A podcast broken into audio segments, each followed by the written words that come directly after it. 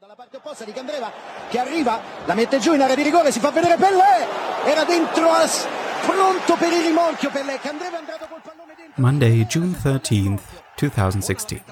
In Lyon, France, the football teams of Belgium and Italy face off in the preliminary round of the European Championship. At the same time, a podcaster from Belgium talks to a translator and writer from Italy. My guest on this episode, Eugenia Durante. I'm not into football that much actually. But I hope that Italy won't score when we are talking, so otherwise you're going to hear some scream from the outside. Ha cercato Giaccherini in area di rigore, Giaccherini! Giaccherini! 1-0! Italy defeated Belgium in the end and would go on all the way until the Euro finals, but eventually lost to Portugal. But back to my guest, Eugenia. She's from Genova. That's a lovely city, but unfortunately, there's not much stuff going on. I'm into concerts and music, and uh, there aren't many there, so I had to move. But before she ventured out into the world, Eugenia went to school in Genoa and took a particular interest in Latin and ancient Greek. which is uh, not so weird for Italians. There's this type of high school I attended, which is called uh, Liceo Classico, where you get to study ancient Greek and Latin and translate from ancient Greek and Latin into Italian. Actually, I hated translating from Greek into Italian, but it was my fault because, uh, yeah, I hadn't studied uh, Greek grammar very well. So I was struggling a lot, but I enjoyed the process and I enjoyed very much uh, English. I was very lucky because I had a great English teacher. She spoke a lot in class, which is something that um, in Italy it's not so common. And I think that that's one of the reasons why Italians don't speak English that well in general, because you, you, you get to study a lot of grammar, but you don't get to practice at all. Yeah, I, I fell in love with English and I decided to try and make a living from it. and um, and so when when I said uh, I want to study languages but in a more practical way, uh, she supported me and she told me that there was this uh, interpreting and translation school in Milan. And so uh, I took my high school diploma and then I moved to Milan in one month. And then I started to attend classes and and you know, I I graduated in three years. Eugenia could have become a language teacher, maybe, just like her mum, who teaches at an international school. Or she could have done something else entirely. I, at first, I thought I wanted to be a ballet dancer, but then I realized I am really the worst dancer in the world, so I changed my plans. Okay, so no swan lake. But what about writing? that started uh, when I was at, at university, actually, uh, and it was by chance. I mean, I always liked writing. When I was a kid, I I used to say that I wanted to be a writer. I read a lot of books, and yeah, when I was at college, um, I, I met a guy who was working as an editor for Rolling Stone magazine. And at the same time, uh, something happened in my hometown. Angeli del Fango sono i volontari che a Genova non hanno paura di sporcarsi le mani, di lavorare tutto il giorno per far rinascere la città ferita dalla violenta alluvione che ha devastato case, strade e veicoli. They had a huge flood, per la città. E Io ho fatto un sopralluogo ieri per lavoro e avevo visto la zona e ho detto non posso non venire in qualche modo, nel senso che... And then a lot of uh, young people started to help, uh, like, for example, shop owners to get rid of the mud. And it was a, a big thing because there was a, like a networking. They were on social networks. They were on TV. They were called the Angels of Mud, Angeli del Fango. I met this guy from Rolling Stone and I asked him if they were interested in having like a report of of this the, this event. I went there with the, my boyfriend of the time was a photographer, and so we did a full report, interviewing people, um, doing this sort of mud tour. The editor was very happy with it, and he asked me if I wanted to actually write for the magazine, for the, the website. And Eugenia's second passion after translation, writing, eventually led her to London. The first time I went to London, I think it was I was uh, seven years old, and I fell in love with the city. I was always dreaming about moving there. After graduating in translation and interpreting, I wanted to do something different to focus more on writing. And I found this um, course. Uh, it was a six month postgraduate course on journalism at the London School of Journalism. And they said, okay, come over. and I went. By that time, I also applied for an internship in London at a um, magazine, which is called IQ Magazine. Uh, it's a B2B magazine uh, for the music industry. I landed in London on the 8th of January, and the following day I had um, an interview with the editor, and he said, "Okay, you can start." Yeah, and then I, I did like uh, four months of uh, internship with them, and then I started working full time. But a big city like London can take its toll. I got to a point where I was uh, really tired of uh, the rhythm of the city. Mm, London can be really tough. Um, it's a very expensive city. Uh, it's very demanding, and also uh, I missed my my family, my friends. I realized that uh, although I, I enjoyed the, the job itself, I wanted to be more independent. Um, I was doing some uh, proofreading every now and then uh, when I was working full time. But yeah, I, I missed the process. I missed uh, the creativity involved in translation. I enjoy bo- both things. I enjoy journalism and translating. So, uh, being a freelancer with my own business, my own um, timetable, my own schedule, allows me to to enjoy both things. So Eugenia came back to her native Italy as a freelance translator, which can be tough sometimes. I find myself uh, being asked weird questions like, "Oh, so you translate, and what's your real job?" Hello, translation is a real job, and it can come with very interesting specializations. Uh, as a translator, I'm specialized in marketing, uh, forex trading, uh, audiovisual and editorial.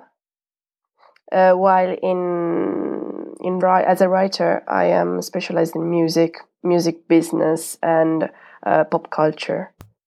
Wait, we'll get to the music stuff in a minute, but first we have to talk about forex trading.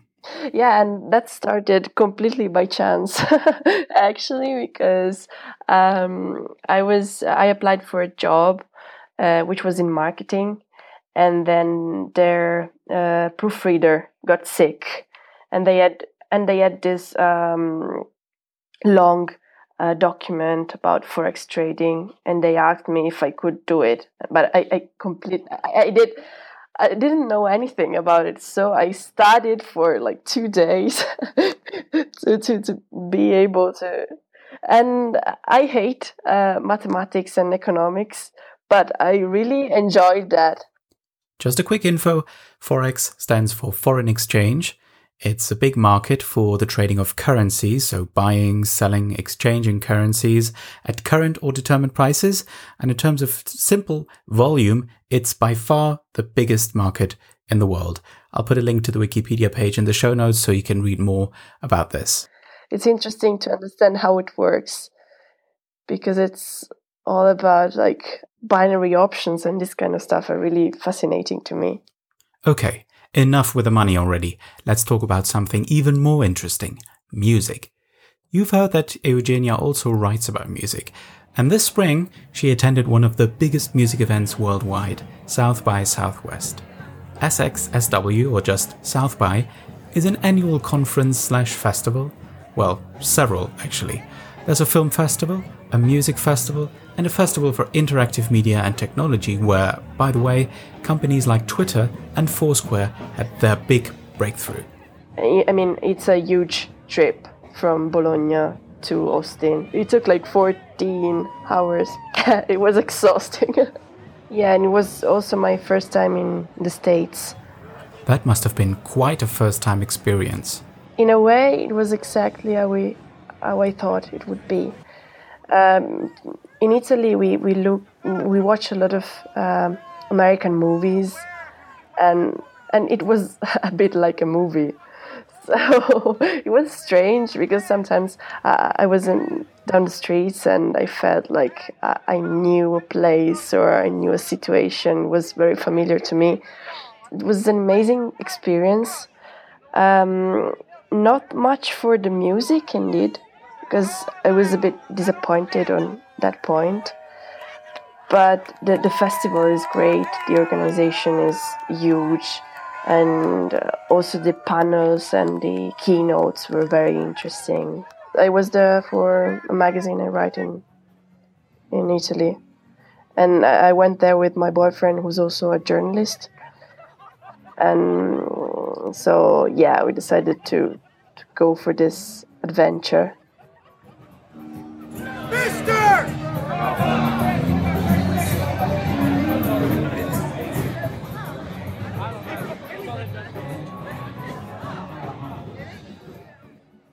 The whole city is a stage. So there are basically concerts everywhere in small pubs, in huge theaters, in the convention center.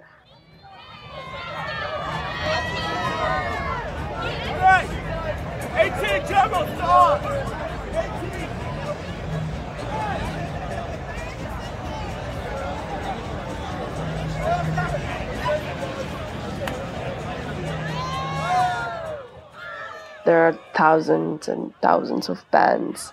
It's it's breathtaking, and so we had we had some issues deciding what to go and see and what to leave aside, because it was uh, literally impossible to see half of the program. But then when we got there, we were we realized that we really needed to download the app, which is great because it shows what's going on at the moment. Uh, and so it, it saves your life basically.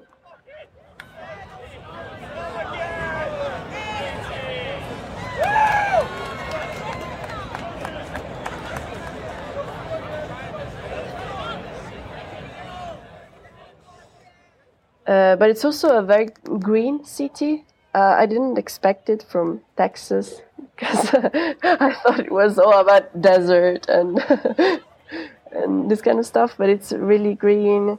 It's very eco-friendly, and also the the people there are really um, chilled out. They're very welcoming. People were like um, making friends with each other uh, when we were queuing for concerts. So we, we got to know a lot of people.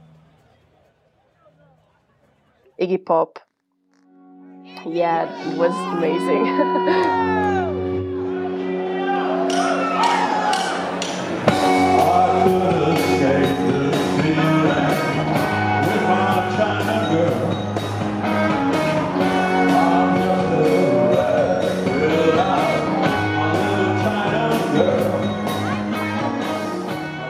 and also we went to see Cypress Hill and uh, yeah, it was amazing.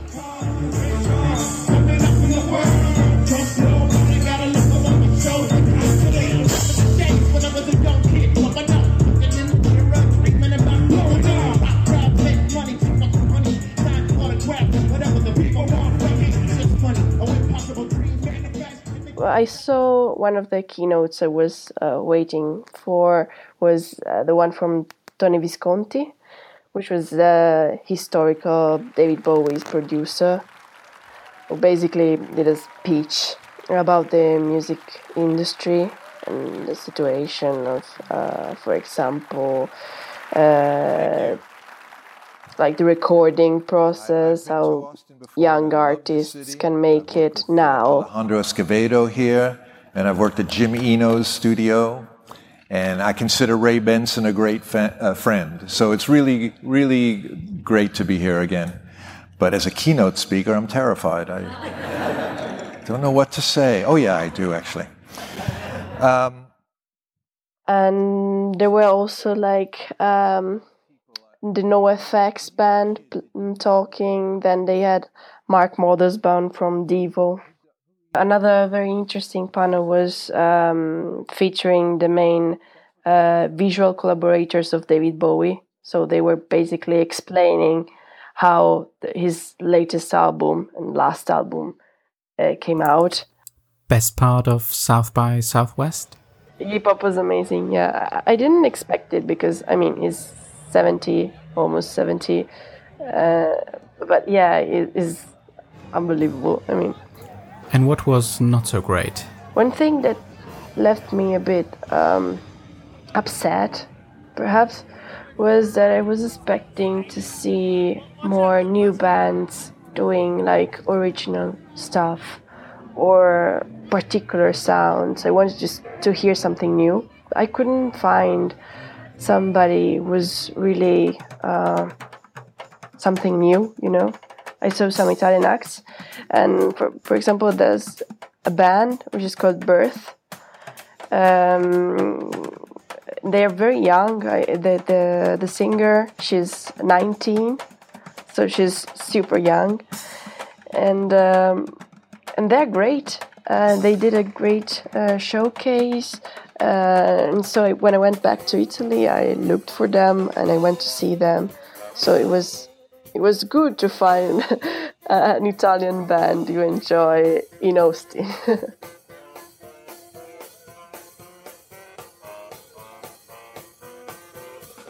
I saw, yeah, I saw a lot of stuff actually. I saw some interesting Dutch bands. Uh, I think it, one of the, one of them was a band called Poe, and um, they were nice. They were doing like psychedelic stuff, and uh, I also saw Bombino, which is great, and they're a band from Mali, doing like. Um, desert and jazz and blues stuff. It's they've got a good vibes and they're great. So here's the big question: Would you do it again? I would do it again if it was perhaps uh, a little bit closer to here. Um, otherwise, I think we have uh, great festivals in in Europe as well. For example, the Primavera Festival is great in Spain. I also asked Eugenia if she ever dreamt of attending a music festival on a stage as an actual artist. I played the piano when I was a kid. Um, I played it for uh, eight years. Uh, I also play a bit of guitar. I, I enjoy music, but I'm not a musician. I can't say I'm a musician actually. Finally, Eugenia's next project involves both a festival and translation. I also work as a subtitler. And there's a um, festival here in Bologna taking place in November, which is called Gender Bender.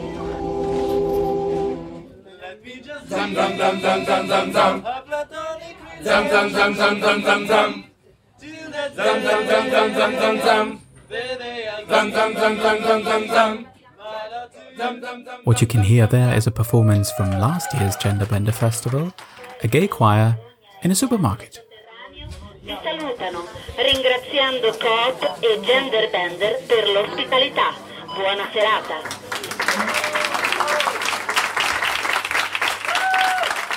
Uh, it's about gender issues, um, human rights, and this kind of thing. And they have a huge um, cinematographic area. They've got a lot of movies, and I work as a subtitler for them. This is uh, a bit different because you're hidden. You're not like in the spotlight. Yeah. there's a cinema and there's the movie going on, and I am in a little like uh, booth um, working with a computer and a keyboard, and what I write is projected in uh, below the, the screen. Now, if you want to know more about what Eugenia is up to right now, you can find her online. Got a website which is www.eugeniadurante.com And then I've got a Twitter profile, which is Eugenia Durante, so uh, easy. And I'm also on LinkedIn. Grazie, Eugenia. This has been episode 25 of the LangFM podcast. You can find it online at www.langfm.audio, on iTunes, and everywhere else in the company of all the great shows. If you've enjoyed listening, please leave a review, a star, a heart, or any other sign of podcast appreciation. And subscribe if you haven't yet so you don't miss future episodes. Talk to you soon. Bye bye.